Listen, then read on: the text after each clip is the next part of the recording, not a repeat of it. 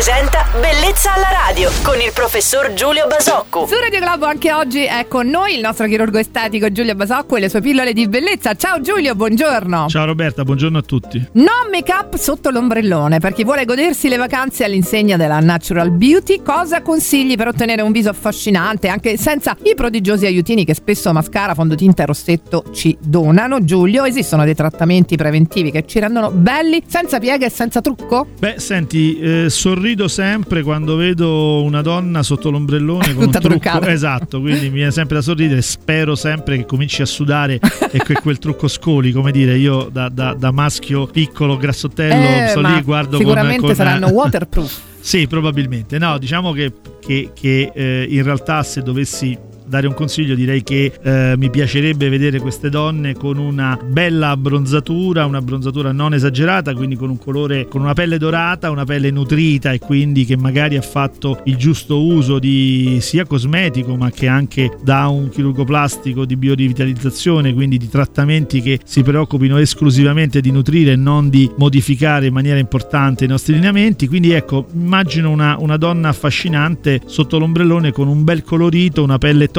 pulita, con un colorito omogeneo. Ecco, questa è quell'immagine che ho. Quindi se dovessi dare un consiglio, tanta biorivitalizzazione prima dell'estate e una bella abbronzatura. Altri consigli preziosi da custodire nel tempo da parte del nostro chirurgo estetico Giulio Basocco con il quale ci si risente domenica mattina su Radio Globo, quindi felice weekend Giulio, ciao! Sto arrivando, ci vediamo di domenica.